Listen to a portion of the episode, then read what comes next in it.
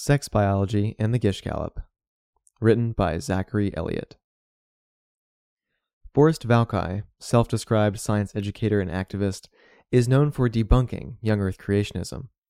But when it comes to the biology of sex, he uses their same fallacious tactics. Imagine you are trying to win a debate, and instead of presenting your argument with relevant evidence, you gather an incredible amount of irrelevant data against your opponent's position. This is common with young Earth creationists, who believe that the Earth was created 6,000 years ago. To try and validate their beliefs, young Earth creationists dump an incredible number of arguments, one after the other, onto the opponent.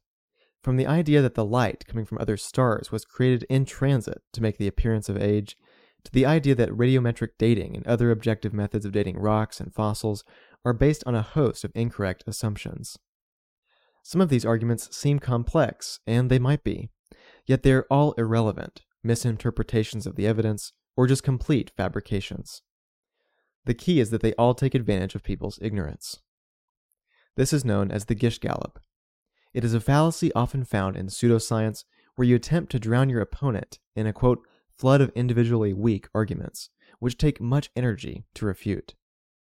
While it was and still is common with young Earth creationists, the strategy is now being used by sex spectrum pseudoscientists. The best example of this Gish Gallop technique is Sex and Sensibility, a 30 minute video that argues male and female are unreliable categories.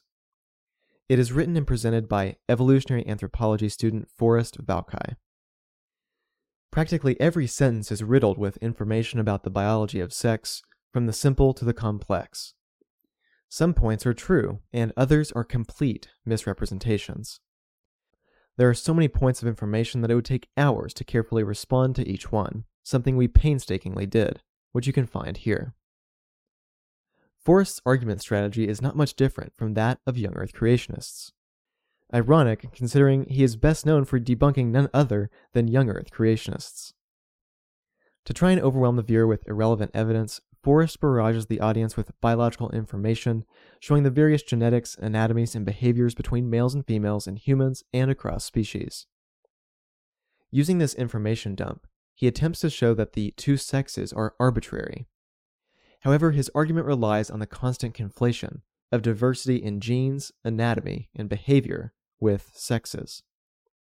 No well studied biologist would argue that for male and female to exist, they must have consistent genetic systems, anatomies, or behaviors across all species. In biology, the two sexes are defined as the phenotypes that produce either the smaller gamete, sperm, or the larger gamete, eggs.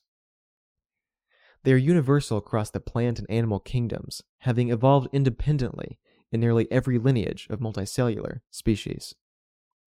Within this system of two, there is no constraint on the diversity of anatomy and behavior across species. This is the beauty of the binary. Knowing this universal definition is enough to defeat Forrest's Gish Gallop, because it can be correctly applied to all of his examples on the biology of sex. As an educational tool, let's analyze the examples he uses and show how they reinforce the two sexes. I've broken them into six categories.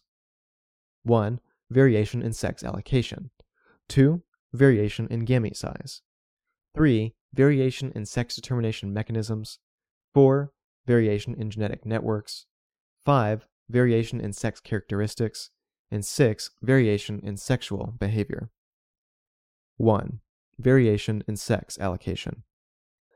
Sex allocation is the optimal allocation of male and female sexes to organisms whether they are composed in the same individual or in separate individuals, and whether the proportion of males versus females is higher, lower, or equal. The exact form of this allocation depends on the species and the environment. Forrest argues that the definition of sex is unreliable because of this diversity in sex allocation, that they can be composed in so many ways across species. He uses examples known as dioecious, monoecious, simultaneous hermaphroditism, and sequential hermaphroditism. Dioecious. This applies to a male female sexual system in plants where individual plants are either male or female. This means that one plant will have all female flowers or all male flowers. Monoecious. Forrest claims that monoecious refers to species with one sex. But this is wrong. Monoecious describes sexual systems in plants where a single plant has separate male and female flowers. It does not mean one sex. It means two sexes on one plant. In other words, the individual plant has two sexes. This is where he shows that he misunderstands the meaning of dioecious and monoecious. The suffix ecious describes the arrangement of sexual organs. And so dioecious means that the sexual organs are separated into two different individuals females in one individual plant and males on another individual plant. Monoecious means separate male and female flowers on one plant. Simultaneous hermaphroditism. Sexual systems where male and female exist in the same individual. An individual produces both sperm and eggs. This is common in plants where an individual plant has individual flowers with male and female sexes, known as perfect flowers. It is also seen in slugs, where an individual is both male and female at the same time. Sequential hermaphroditism. Sexual systems where individuals switch sex depending on environmental circumstances. One example of this is the clownfish. They are all born male, but can switch to female if there is an absence of a female in the environment. Thus, environmental triggers change the gonads from testes to ovaries, and they go from producing sperm to producing eggs. Gonochorism. Sexual system in 95% of animal species, including humans, where individuals are either male or female through their entire life cycle. Rather than showing the definition of the sexes is arbitrary, the diversity of sex allocation reveals the many ways the male and female sexes can be composed across species. The only way we can know whether an organism is either male or female, or male and female, or having switched from male to female, is whether they have a phenotype that produces sperm or eggs, or a phenotype that produces both, or a phenotype that has switched from producing sperm to producing eggs. 2. Variation in gamete size. Forrest claims that the gamete size definition of the sexes does not work because there are some male female species that have many different gamete sizes and huge sperm, and species with no gamete size at all. Species with many different gamete sizes. Drosophila bifurca, a species of fruit fly, has one size of egg and three different sizes of sperm. Forrest claims this species should have four sexes. Here's the problem he's missing the fundamental meaning of sexes. When biologists say the sexes are defined by the difference in gamete size, this is a shorthand for what the size differences represent. The size differences represent the two different reproductive contributions in reproduction. Males produce the gamete that holds far less to no resources for the future zygote, like a payload, which fertilizes the resource heavy egg produced by the female. When the sexes were first evolving over 1 billion years ago, there was an evolutionary trade off between producing many small, fast gametes with little to no resources, and producing few large, slow gametes with most of the resources for the zygote. I wrote a short literature review about how this evolution occurred here. It does not matter whether there are many different sizes of sperm within a species or across species, nor does it matter whether there are many different sizes of egg. What matters is the contribution to reproduction, fertilizer or fertilized. The size difference between the male and female gametes is a great way to distinguish the sexes. In the fruit fly, the three different types of males can be defined as male because they all produce the sperm, the fertilizer. Huge sperm. Forrest also claims that the gamete size distinction is violated because the same fruit fly produces sperm that is bigger than the female's egg. The definition is not violated because this large sperm still fertilizes the egg and contributes little to no resources for the zygote. But why is the sperm bigger? It's actually not bigger in volume. Its head is still far smaller than the female's egg. It's just that the sperm is bigger in length. The male fruit fly has sperm that is 20 times the length of its body. It's a wound up ball of string that unravels inside the female reproductive tract. Biologists think its immense length is due to a process called runaway sexual selection, where male to male competition is so strong that sperm length was selected for by the female fruit flies as an indicator for male quality. Longer sperm can also displace competitor sperm inside the female's reproductive tract. female fruit flies have large seminal receptacles, and so the energy cost for such long sperm is outweighed by the increased likelihood of fertilization with high quality sperm. Thus, it is the female reproductive tract that, in part, drove the shape of the male's sperm. A similar situation happens in mammals where the longer the fallopian tube length is in the females of a given species, the larger the testes will be in the males. What variation in gamete size teaches us is the expected evolutionary diversity of sperm and eggs, not that the sex divide is arbitrary. Even with sperm and egg variation, we define them as sperm versus eggs by the two different functional contributions in reproduction. Species with no gamete size. Forrest claims that the gamete size definition for the sexes is problematic because there are species who have male and female sexes, but their gametes are the same size. The biology literature is very clear that these are not male and female sexes. They are called mating types, and such species have no sexes. This is called isogamy, a more ancient form of sexual reproduction often found in fungi or algae where gametes are the same size and form. They contribute equally to the zygote as opposed to anisogamous male female systems where the cellular contribution to the zygote is unequal. No biology literature claims that species with isogamy have male and female sexes because sexes imply anisogamy, differently sized gametes, and mating types imply isogamy, same sized gametes. Isogamous gametes are only different on the molecular level, regulating which gametes can fuse with other gametes. There can be thousands or tens of thousands of gamete types in isogamous species, but no serious biologist claims these are sexes. What isogamy teaches us is that there was a more ancient form of sexual reproduction before male and female originated, where gametes were not differentiated, but it does not call into question what male and female are because isogamy is an entirely different sexual system. 3. Variation in sex determination mechanisms. Sex determination mechanisms are the regulatory systems, genetic and environmental, that determine sex, a technical term in biology for the developmental decision that triggers development down the male or female path in the womb. Sex determination mechanisms answer the mechanistic question of how does an individual become a male or female? Across species, there are many systems for developing an individual's sex.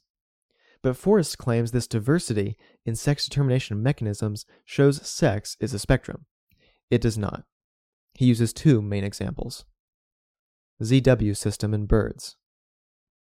Unlike mammals, birds use the ZW chromosomal system to determine sex, where ZZ birds develop into males and ZW birds develop into females.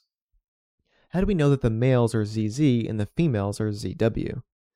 Could it be due to the biological definition of sex? The gamete type they contribute in reproduction. Temperature sex determination. Reptiles are unique in the animal kingdom in that many species determine sex by the temperature at which their eggs incubate. In crocodiles, for instance, a certain range of temps trigger development into a male, and another range triggers development into a female. The fact these species of reptile do not have sex chromosomes like us yet still develop as either male or female, should tell us something about the difference between the mechanisms that determine sex, genes or temperature, and sex itself. If sex determination mechanisms were sex, then with temperature sex determination, each temperature value would be its own sex. Crocodiles would have infinite sexes. But they do not, because sex determination mechanisms are different from sexes. 4 variation in genetic networks. Forrest also argues that because there are so many genes and potential pathways for developing into a male or female, the two sexes cannot be reliably defined. This relies on conflating gene networks with sexes. Everyone has the genes for making testes versus ovaries. Developing into a male or female in mammals requires a complex genetic network. As Forrest correctly points out, we technically have all the genes required for developing testes versus ovaries, because almost all of the genes involved in sex differentiation of the gonads are located on the autosomes, non sex chromosomes. Some genes upregulate testes development, and other genes upregulate ovarian development. However, these genes are mutually antagonistic. Their expression blocks the opposite sex pathway from being expressed. This means that the male making genes suppress female making genes, and female making genes suppress male making genes. For example, the SRY gene on the male Y chromosome upregulates SOX9, which differentiates the gonads into testes. The upregulation of SOX9 then inhibits female making genes like WNT4 from being expressed. With the exception of certain developmental disorders, females do not have the SRY gene, and so WNT4 is able to suppress SOX9 and ovaries develop. The purpose of this mutually antagonistic system is to ensure that both genetic networks do not activate at the same time, which would most often result in infertility. Sex reversal in mice. Forrest uses experimental genetic tests on XX and XY mice where researchers removed or added sex determining genes during embryonic development, resulting in a phenomenon called sex reversal. Sex reversal occurs when the sexual trajectory of the gonad is changed to the opposing pathway, switching the sexual phenotype of the organism from what is expected by their chromosomes. For example, XX mice with loss of WNT4 and FOXL2 developed into males, and XY female mice without the upregulation of SOX9 developed into females. This happened during the critical window of gonadal differentiation before it is fully established not after. But how do we define the sex of these XX males and XY female mice? Answer By their gonad gamete type. Gametes differentiate according to the gonad tissue environment, not the chromosomes. This is one reason why the sexes are defined by their role in reproduction, not by chromosomes. These examples of sex reversal in embryonic mice reveal the genetic mechanisms that control male and female development. They simply reinforce the two sexes. Without genetic tests, we have no idea where we land. Forrest claims that without having your chromosomes tested or your genes analyzed, we have no idea where each of us land when it comes to our sex. This is not true. Karyotype studies have been conducted on tens of thousands of newborns across different decades, showing repeatedly that a person's sexual phenotype, their reproductive system, matches with what is expected from their chromosomes. XX develops as a female, XY develops as a male in more than 99% of births. Karyotypes outside of the typical XX and XY almost always result in infertility. And when people with these conditions are fertile, they produce sperm or eggs, never both and never a third gamete type. Thus, they are not additional sexes. From genetic networks to atypical chromosome combinations, it is odd that Forrest thinks this variation proves male and female are arbitrary. On the contrary, these examples reinforce the meaning of male and female and reveal the mechanisms controlling their development. 5. Variation in sex characteristics. Forrest argues that another reason why the definition of sex is arbitrary is due to variation in sexual characteristics, such as genitalia or hormone levels, within humans and across species. Are we born male or female? Forrest claims that the idea we are born male or female is deeply flawed, and that there are hermaphroditic species that are simultaneous, they produce both sperm and eggs, or sequential, they start out as one sex and then switch. First, in humans, we can accurately and easily observe sex at birth or even in utero by observing external genitalia, which accurately correlates to sex in more than 99.98% of births. Second, what do hermaphroditic species have to do with humans, whose individuals are either male or female? And third, hermaphroditic species still involve only two sexes, male and female. It's just that they are composed in a single individual, where individuals are both male and female, or can switch due to environmental circumstances. In humans, there has been no documented case of a hermaphrodite. You will see medical literature sometimes use the term hermaphrodite applied to a human with a sex development disorder, but this is a misnomer. Since 2005, scientists have pushed to abandon the term hermaphrodite for humans, as it is, quote, scientifically specious and clinically problematic, unquote. The definition of a hermaphrodite is to develop both male and female systems and to be able to reproduce as both sexes. No case has been identified in any human hyenas and the pseudopenis. Forrest uses the hyena, where its females have large external genitalia, like the males. This is supposed to confuse the viewer into thinking that the definition of sex is arbitrary. But the female hyena is female not because of the incorrect assumptions of biologists, but because she develops the large gamete reproductive strategy, a phenotype that produces eggs.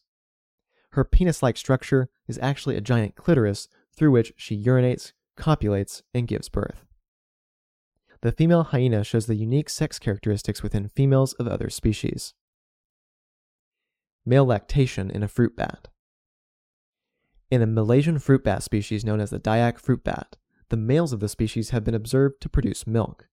But their mammary glands and nipples were not as large as females, and the amount of milk was only about a tenth of that produced by females.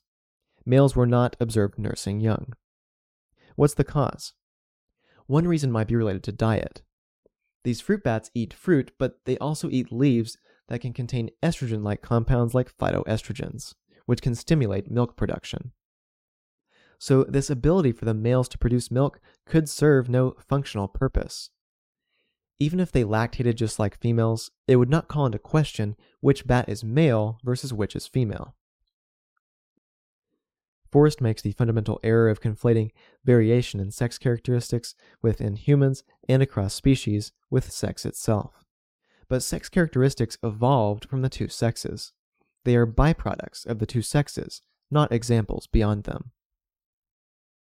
6. Variation in sexual behavior. The last major category Forrest uses is variation in sexual behavior. He dumps on the viewer many cool and interesting examples of unique behavior across the animal kingdom and attempts to use this evidence that the male female distinction is arbitrary.